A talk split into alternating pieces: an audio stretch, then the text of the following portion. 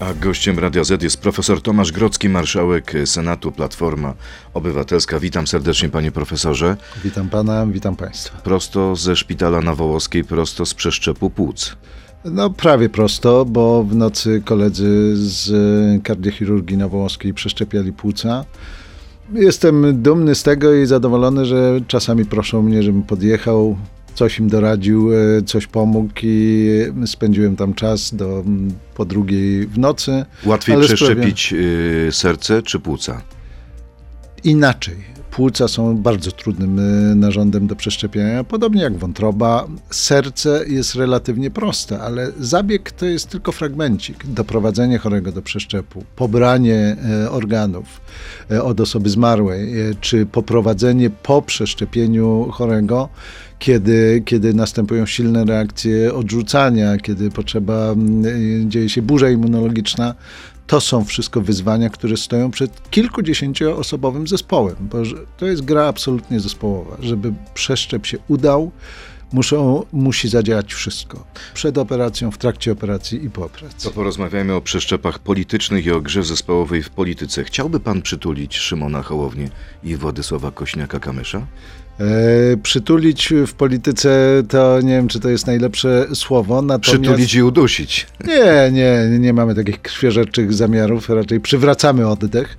Natomiast mówiąc poważnie, e, cały czas prezentuje takie samo stanowisko jak, jak pan premier Tusk, że najlepiej by było, gdyby była jedna potężna lista demokratycznej, demokratycznych partii. No właśnie, Super Express napisał, że Donald Tusk chciałby i dlatego przeciąga proces układania list, e, żeby e, na listach Platformy znalazły się Polska 2050 i PSL miał o tym mówić na zamkniętym posiedzeniu.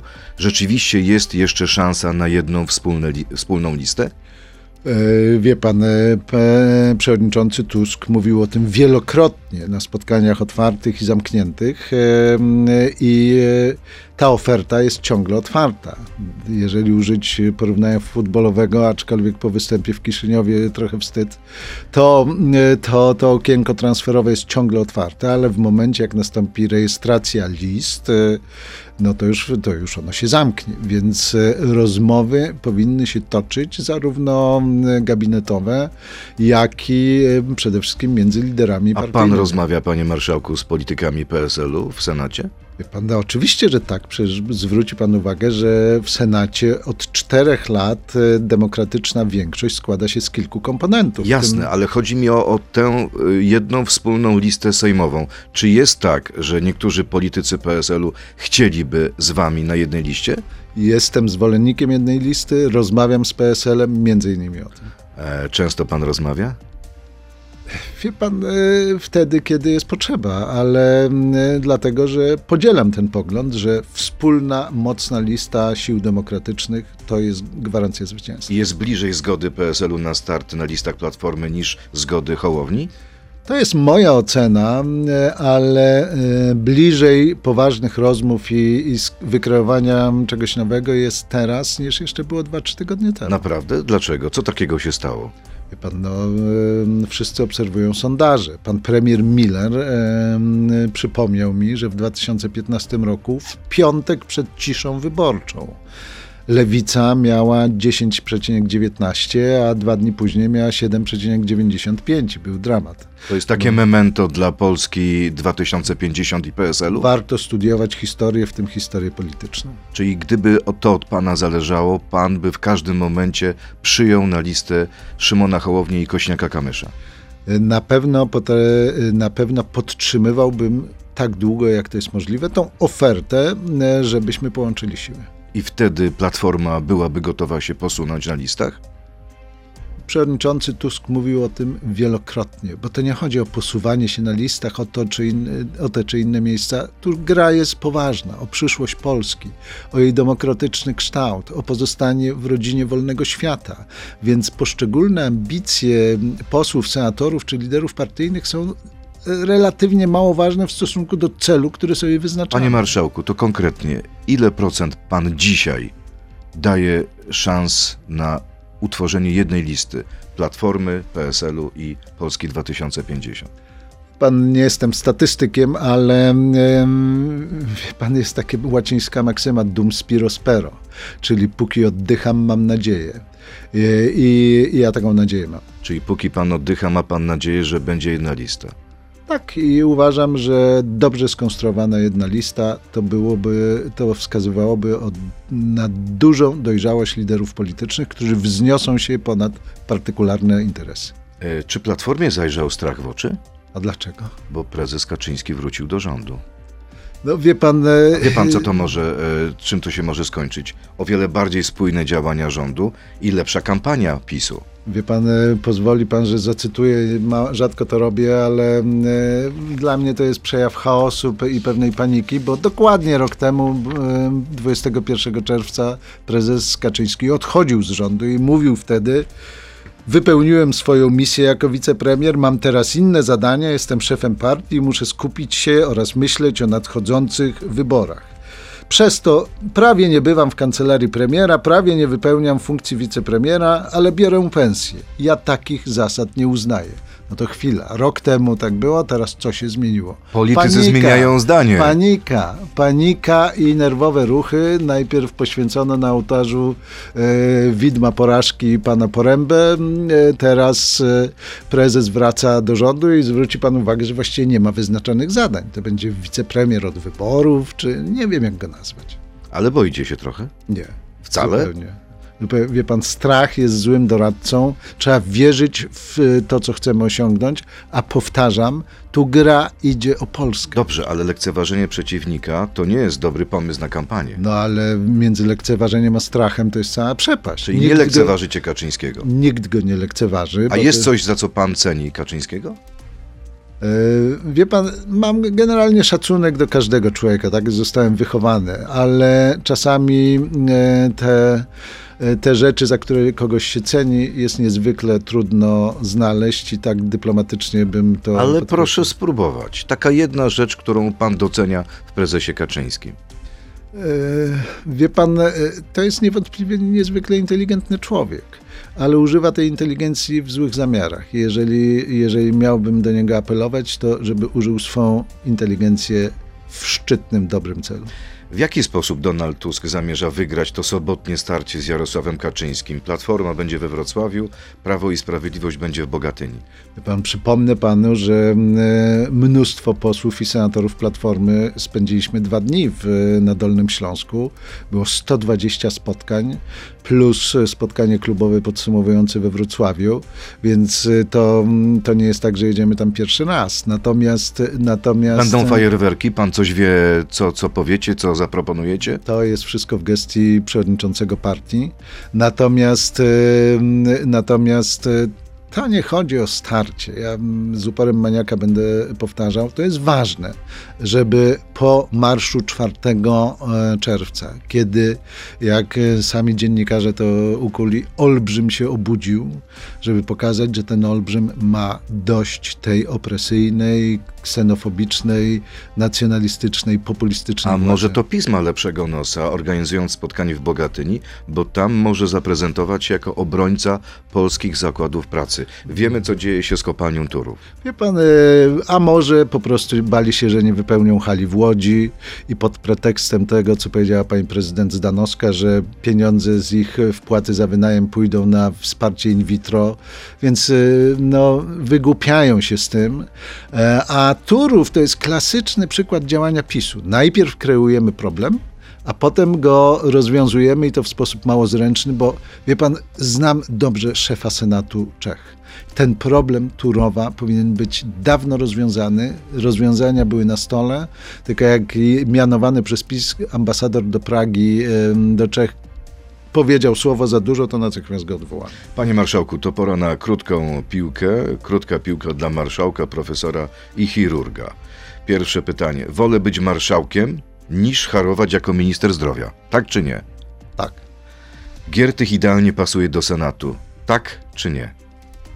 Nie. Sikorski byłby lepszym marszałkiem niż ja. Wie pan, to jest, to jest pytanie personalne. nie lubię się oceniać, natomiast, natomiast mam wrażenie, że udaje się nam się co nieco w Senacie. Nigdy nie pomogłem nikomu za pieniądze. Tak. Znieśmy immunitet dla wszystkich. Przy prokuraturze Ziobry, e, która zamiast być niezależną prokuratorą jest narzędziem zbrojnym partii rządzącej, nie. Tomasz Grocki, marszałek Senatu Platforma Obywatelska, jest gościem Radia Z. Przechodzimy teraz do internetu na Radio Z.pl, Facebooka i YouTube'a. Tam zapytam pana e, marszałka o pakt senacki, między innymi. To jest Dziękuję. gość Radia Z. Giertych nie pasuje do Senatu. Dlaczego? To jest e, pana formuła krótkiej piłki. Natomiast e, wspomniał pan pakt senacki, więc jeżeli ktoś go chce łamać i nie wpisywać się w ten pakt, to znaczy, że s- nie służy e, dobrze e, demokratycznej stronie i skonstruowaniu Senatu w sposób, który zapewni nam większość. Zgłaszając się sam łamie ten pakt mecenas Giertych? No, no tak, bo, bo w okręgu, do którego aspiruję, jest znakomita pani senator Rotnicka. Nie bardzo widzę powody, dlaczego miałaby być zastąpiona. Nie ma za sobą żadnych, e, że tak powiem, wpadek, czy, czy jest wręcz odwrotnie pracowitym, dobrym senatorem, popularnym w okręgu, w którym wygrywa zawsze. Pani senator Rotnicka w wielu wyborach, w których startowała, ani razu nie przegrała. To trzeba pamiętać. Jest po prostu lepsza niż mecenas Giertych, tak? Nie, to jest inna. Zweryfikowała się. Przypomnę, że pan mecenas Giertych startował do Senatu w wyborach, nie uzyskał mandatu, więc takie dzielenie skóry na niedźwiedziu y, nakazuje przypomnieć, że każdy z nas, czy do Sejmu, czy do Senatu, przede wszystkim podlega weryfikacji To co by wyborczej. pan doradził dzisiaj mecenasowi Giertychowi, który bardzo, bardzo, bardzo pragnie? Niech y, to jest, to jest doświadczony polityk. E, To jest osobowość, popularny. Niech się sprawdzi w okręgu, w którym jest y, trudniej. Na przykład No na przykład ym, z tego, co, co słyszę, pan Petru jest gotów, zadeklarował, że chce się sprawdzić w okręgu, gdzie trzeba popracować, żeby wygrać. Podkarpacie, Stalowa Wola, te rewiry. Proszę chce bardzo. pan wysłać mecenasa Giertycha do Matecznika Prawa i Sprawiedliwości? Niekoniecznie do Chce pan matecznika, y, ale... doprowadzić do porażki pana mecenasa? Nie. Bo ona jest, ryzyko tej porażki, porażki w tamtych okręgach jest większe niż na przykład No pod tak, Poznaniem. To, wie pan, każdy by chciał w Poznaniu, każdy by chciał w Warszawie, gdzie, gdzie jest relatywnie łatwiej zdobyć mandat, acz nie jest to automatyczne. Natomiast jeżeli ktoś jest przekonany o swojej wielkości, jeżeli ktoś uważa, że, że, e, że da radę, no to okej, niech podejmie większe wyzwania. Wie pan, to jak na nartach. Zjazd z trasy niebieskiej jest y, trochę mniej emocjonujący niż zjazd z trasy czarnej. Jeżeli Pan ktoś wciąż jeździ na nartach? z radością, niestety za rzadko.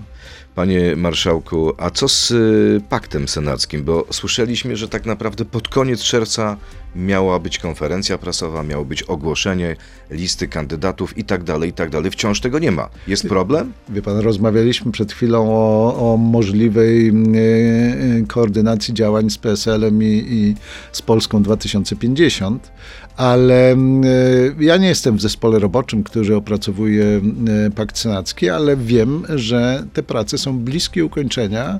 Jeżeli nie znajdzie e, nic nadzwyczajnego, to sądzę, że w drugim, trzecim tygodniu lipca ten pakt będzie całkowicie już wynegocjowany i zamknięty. I co zobaczymy? Zobaczymy już konkretne nazwiska, konkretnych kandydatów, czy jeszcze za wcześnie? Konkretne nazwiska zobaczymy, jak będzie rejestracja list wyborczych, bo, bo to wymaga ogłoszenia wyborów przez pana premiera, czyli to, przez pana prezydenta, przepraszam, czyli to jest y, gdzieś tam połowa sierpnia. Czyli co, możemy spodziewać się podziału, tak? Która z y, partii dostanie jakiego kandydata w jakim okręgu? To będzie wiadomo. Nie, to, to, będzie, to będzie wiadomo i to już jest z No to, to co, wiadomo. co wiadomo? Ile dostanie kandydatów, y, ilu wystawi kandydatów Platforma, a ilu Trzecia Droga czy Lewica? Ale to, mm, wie pan, tak jak mówię, ja nie uczestniczę na bieżąco w tych rozmowach roboczych, ale, ale mm, rozmawiam z naszymi delegatami do tego zespołu. Te rozmowy idą lepiej niż, niż się Lepiej niż się nie wydaje spodziewamy, ale wciąż nie mamy Nie, y, no, puenty, ale finału. Wie pan, wie pan, czasu jest jeszcze dużo, spokojnie. Pakt senacki będzie gotowy, jestem o tym w 100% przekonany. Czy reset z Rosją zarządów Platformy to dla was y, dla Platformy duży kłopot? To jest żaden kłopot. Wie pan, e, e, świat się zmieniał. E, Przypomnę, że, że Putin na początku swojej pierwszej prezydentury próbował się prezentować jako, jako demokrata, ale premier Tusk jako szef Rady Europejskiej czy Radosław Sikorski zawsze, jak pan przejrzy ich, e, jak pan przejrzy ich wypowiedzi czy wpisy, zawsze ostrzegali Zachód przed naiwnością. Em, Premier Tusk jako prezydent Europy dorobił się nawet e, łatki rusofoba u niektórych polityków zachodnich. Rozmawiałem z nimi na ten temat. To, e, to takie szukanie dziury w całym. No wie pan, są zdjęcia o braci Kaczyńskich z Ławrowem, są, są różne działania, a przypomnę panu, że jak w Radzie Najwyższej Ukrainy zaapelowałem o natychmiastowe wstrzymanie importu rosyjskiego węgla do Polski, to PiS mnie chciał odwołać z funkcji marszałka. Tak było, niech Ale ja, ja mówię o czymś innym. Mówię o tym, że Radek Sikorski publicznie mówił, że to on zrobił reset jeszcze przed Barackiem Obamą. Jan Grabiec tutaj w tym studiu mówi, że nie było żadnego resetu z Rosją. I No w bo- tym sensie mówię, że, że Platforma nie potrafi uzgodnić stanowiska, jak było. O, wie pan, myślę, że to, to trochę pan szuka dziury w całym, bo Polska była zdecydowanie z nauk z naszej historii, zdecydowanie mniej naiwna w stosunku do Rosji, a tym bardziej już po 2014 roku, czyli po inwazji na Krym. E, I to myśmy byli tymi, którzy przestrzegali Zachód e, przed naiwnością i przed e, no, uważaniem Rosji za kraj demokratyczny, bo to nie jest kraj demokratyczny. Oglądał pan może, panie marszałku, film panów Cęckiewicza i Rachonia pod tytułem Reset? Pan takich propagandowych y, tworów y, rodem z n- największych, że tak powiem, w cudzysłowie mistrzów propagandy nie oglądam. Mamy posiedzenie Senatu, mamy, mamy mnóstwo roboty. E, Autorzy w tym drugim odcinku twierdzą, że podczas wizyty w 2008 roku Władimir Putin proponował Donaldowi Tuskowi udział w rozbiorze Ukrainy, jednak premier Tusk miał zataić te informacje przed prezydentem Kaczyńskim. Co pan o tym myśli? Nie, nie wierzę w takie sensacje. Przypomnę, że pan prezydent Kaczyński świętej pamięci był tym, który podpisywał traktaty lizbońskie. I wiem, że rozmawiali ze sobą, między innymi w tej słynnej wieży na, na Helu w ośrodku prezydenckim. E, I te rozmowy doprowadziły do tego, że, że podpisaliśmy ten traktat i pan prezydent go bronił, więc e, gadanie takich sensacji to jest. nie wierzę w jedno słowo, które mówi propagandowa telewizja polska. Raczej boleję nad tym, że ważna stacja, która kiedyś e, próbowała być obiektywna, w tej chwili zamieniła się w tubę propagandową i to obrzydliwą. Panie marszałku, to pora na pytania od naszych słuchaczy. Grzegorz Jankowski. Czy może pan powiedzieć, jak żyje się w Polsce, e, mając do dyspozycji 30 tysięcy miesięcznie? I drugie pytanie, czy politycy mogą wiedzieć o życiu zwykłych obywateli, zarabiając kwoty, na które wielu pracuje prawie cały rok? Pozdrawiam.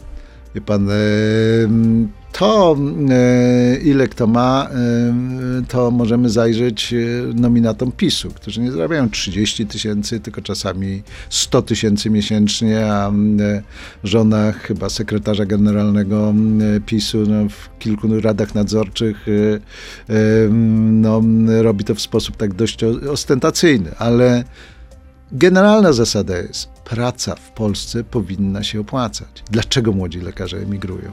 Dlaczego młodzi ludzie emigrują? Bo, bo dostają lepsze oferty pracy gdzie indziej. I to jest zadanie y, dla polityków, żeby każdy, kto pracuje, żeby miał w Polsce taką pensję, żeby mógł za nią godnie żyć. Tacy jak pan specjaliści, młodzi lekarze rzeczywiście emigrują dzisiaj? Oczy, oczywiście, że tak. Mają Oczy- wciąż lepsze warunki No pan, w Stanach, na zachodzie Europy? Wie pan, ja jestem ze Szczecina. E, W, ludzie mieszkają w Szczecinie, pracują w szpitalach w Neubrandenburgu, Pasewalku, Szwed, gdzie zamiast jako rezydent zaczynający karierę, zamiast dostać 4000 zł, dostaje 4000 euro. A mieszka w Szczecinie. To jest win-win option. To jest e, co roku e, prawie 1 trzecia absolwentów polskich uczelni medycznych składa wniosek do izb lekarskich o zgodę na wyjazd za granicę. I daje pan głowę, panie tylko- profesorze, że jak będziecie rządzić za 4 lata, waszych rządów to się zmieni diametralnie? Wie pan, czy diametralnie tego, tego nie potrafię obiecać, ale zmieni się na pewno na lepsze, bo to nie jest tylko kwestia pieniędzy, ale również kwestia robienia tej specjalizacji, o której marzymy, e, kwestia, kwestia warunków, w jakich pracujemy, dostępu do leków, do sprzętu. To są, to są rzeczy, które motywują młodych lekarzy. Ja 18 lat byłem dyrektorem, nigdy nie płaciłem nawet najlepiej w Szczecinie, ale młodym ludziom pozwoli, pozwalałem realizować się zawodowo. Jak byłem w stanie, kupowałem im nowoczesny sprzęt, wysyłałem na szkolenia, co, co robię nawet teraz, yy, korzystając ze swoich kontaktów na świecie. To ludzie też cenią. To nie jest tylko kwestia pieniędzy, to jest bardziej kompleksowe zagadnienie. Pan Robert Stępiński, panie marszałku, jak układa się panu współpraca z panią marszałek Sejmu? Jaką osobą jest na co dzień pani marszałek Elżbieta Witek? Wie pan, na roboczo współpracujemy w sposób taki, jak to powinno się odbywać. I, i myślę, że pani marszałek też potwierdzi, że, że w sensie, w sensie takiej logistyki bieżącej to nie mamy wielu zastrzeżeń. Lubicie się, czy nie? Ja lubię panią, ja lubię ludzi generalnie. No, yy, nie podzielam niektórych decyzji pani marszałek, typu, typu yy, yy, anuluj, bo przegramy, typu, typu reasumpcja. Tego w Senacie nie robię, to jest jej osobista odpowiedzialność. Natomiast e, wypełnia, jak sądzę, swoje zadanie najlepiej, jak potrafi. Potraficie porozmawiać y, na inne tematy niż polityczne? Ale, oczywiście. Na przykład jakie ostatnio? Wie pan, O czym rozmawialiście? Yy, ostatnio, politycznie, tak. Ostatnio, yy, tylko wie pan, to jest moja obsesja, żeby walczyć z nałogiem palenia. Namawiałem panią marszałek, żeby, żeby yy, skończyła z paleniem papierosów. I udało się? No tego nie wiem, to jest decyzja danego człowieka, ale, ale rozmawiamy, wie pan, to no, jesteśmy zobligowani konstytucyjnie do współpracy. Ja to traktuję poważnie. Spory polityczne, jak pan wie, między Sejmem a Senatem są znaczne, ale to nie znaczy, że nie należy okazywać szacunku kobiecie, która pełni ważną funkcję. Kolejne pytanie, czy, y, przepraszam, co konkretnie sprawia, że Senat trzyma ustawę 30 dni? Czy to tylko obstrukcja? Nie, to nie jest żadna obstrukcja. Tak, tak przewidują zapisy konstytucyjne. Pytającemu przypomnę, że jak Senat wysyła projekt swojej ustawy do Sejmu, to ona jest trzymana kilkaset dni w tak zwanej zamrażarce. Proszę zwrócić uwagę, że jest pewna asymetria. My mamy maksimum 30 dni na zajęcie stanowiska. Sejm w stosunku do naszych propozycji, których jest już grubo ponad setka, nie ma takiego limitu czasowego i to jest źle, bo one, pożyteczne projekty ustaw, leżą w szufladzie pani marszałek Witek, czyli w tak zwanej zamrażarce. Kolejne pytanie. Dlaczego stawia się pan ponad prawem, odmawiając poddania się, jak każdy obywatel, procedurom sądowym?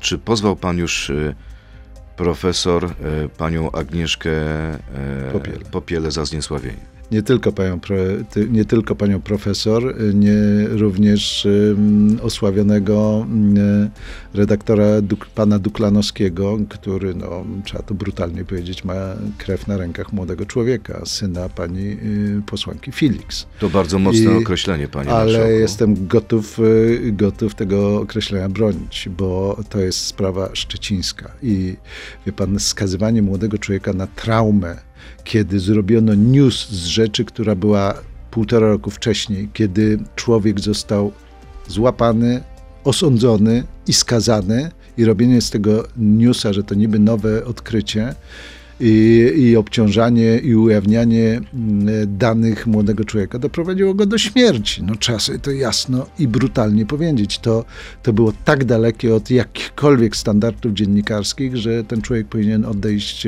odejść z, z zawodu, a nie wiem, czy to on, czy kto inny przekopywał na przykład świadków, żeby, żeby oczerniali mnie. Jeden odważny człowiek to zeznał, inni nie, więc... więc a na jakim etapie są te postępowania między panem a No, panią jakie- profesor Popielą? No, e, e, wie pan, te e, młyny sprawiedliwości za czasów e, ministra Ziobry, jak pan wie, mielą jeszcze wolniej niż poprzednio. wbrew deklaracjom, że to miało być lepiej. To wszystko jest, e, to wszystko jest na bardzo wczesnych etapach, mimo że lata minęły. Ja się temu poddaję z pokorą i nie jest tak, że lekceważę prawo. Kolejne pytanie, czy chce pan ponownie zostać marszałkiem Senatu w kolejnej kadencji? Jeżeli, jeżeli byłaby taka możliwość, e, chciałbym służyć Polsce na tym stanowisku. A jak Donald Tusk będzie miał wybór między marszałkiem Grodzkim a marszałkiem byłym Sikorskim, to co, jak pan myśli, panie profesorze, co zrobi Donald Tusk? No, według mojej wiedzy e, pan e, minister Sikorski czy pan marszałek Sikorski nie startuje do Senatu. I nie będzie startował do Senatu? E, Tego nie wiem, bo finalne decyzje, jak pan wie, zapadną za jakiś czas, ale pan trzeba swoje funkcje znosić z pokorą.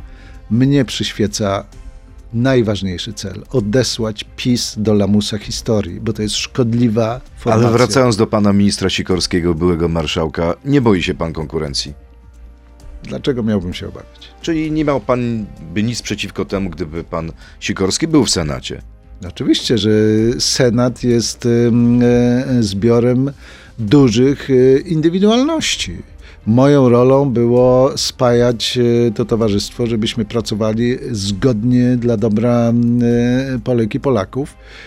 Pan pamięta, że nam prorokowali, że PiS nas rozbierze po trzech miesiącach, a jednych oczerniano, drugich przekupywano, trzecim oferowano jakieś posady dla rodziny ym, i nic. Niech pan zwróci uwagę, że w Sejmie bywały różne transfery, czasami dość niesmaczne. W Senacie nikt nie uległ. Jak pan Jestem to zrobił? dumny z Jak pan to zrobił?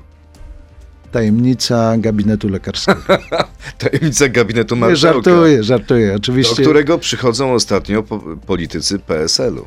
Pan, politycy PiS, senatorowie też przychodzą. Też? Też przychodzą. A o czym wy rozmawiacie, przepraszam, z y, politykami PiSu? No, przepraszam bardzo, ale em, senatorowie PiSu są też delegatami Senatu do, do niektórych ciał międzynarodowych. Y, Są szefami niektórych komisji. Wie pan, marszałek, czy mu się to podoba, czy nie, powinien poważnie traktować swoją rolę bycia marszałkiem e, wszystkich Ale nie senatorów. podejrzewam, żeby senatorowie PiSu prosili pana o wsparcie, y, y, jeśli chodzi o wejście na listy Platformy. A politycy PSL-u już chyba tak. Wie pan, e, e, wśród e, polityków PiSu sądzę też zdarzą się transfery. Naprawdę? ale Myśli nie, pan, że nie będą mówię to, jakieś nie mówię to. sensacyjne transfery? No to byłby szok, bo mówi się o tym, że nie ma przepływu w ogóle elektoratów z PiSu do Platformy. No elektoratów to może nie, ale mm, przypomnę panu, że dwóch e, senatorów z PiSu w tej chwili głosuje z nami. Ale wystartują jako kandydaci chyba niezależni.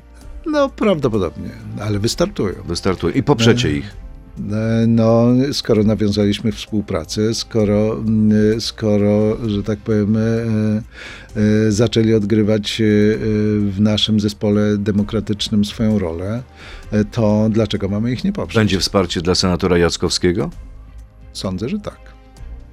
I pan y, zrobiłby to z, ze stuprocentową pewnością. To jest zadanie tego zespołu roboczego plus decyzja liderów e, partyjnych, ale my e, dla wsparcia dla senatora Jackowskiego jako senatora niezależnego nie widzę przeciwwskazań. Panie marszałku, to na koniec y, właśnie a propos tych sugestii polityków Prawa i Sprawiedliwości, senatorowie PiSu chcą, aby Senat przyjął uchwałę, że zaproponowana przez Unię y, ta metoda, czy też mechanizm przymusowej relokacji uchodźców jest praktyką totalitarną. Czy jest szansa na to, że taka uchwała zostanie przegłosowana w Senacie? Nie, nie sądzę. E, Rzeczywiście taki dokument wpłynął.